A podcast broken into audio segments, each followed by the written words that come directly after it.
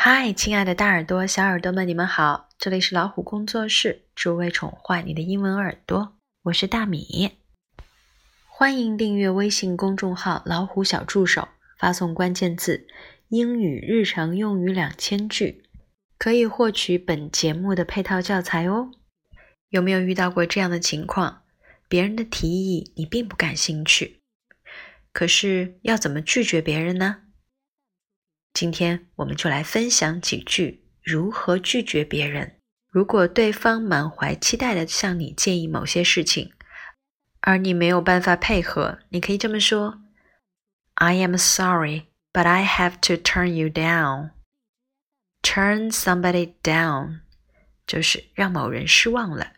这句话的意思是很抱歉，可能我要让你失望了。I am sorry. But I have to turn you down。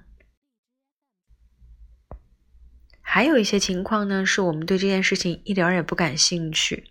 你可以说 I am sorry, I am not interested。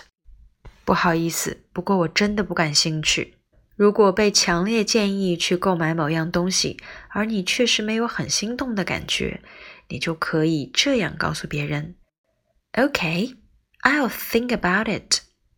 好的，我会考虑一下。Okay, I'll think about it。这样的拒绝方式也比较委婉。Okay, I'll think about it。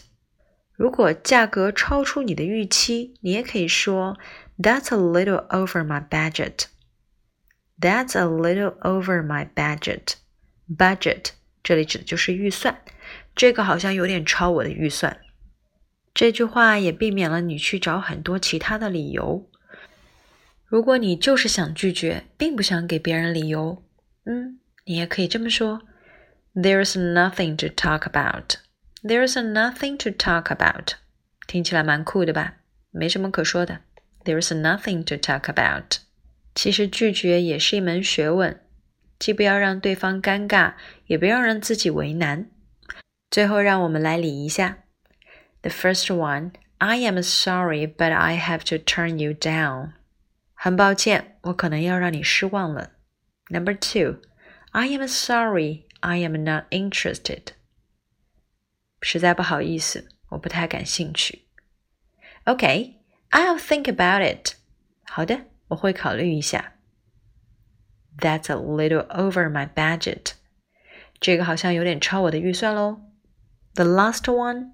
There's nothing to talk about. 没什么好说的。OK，就这样。 Thank you for listening. See you next time.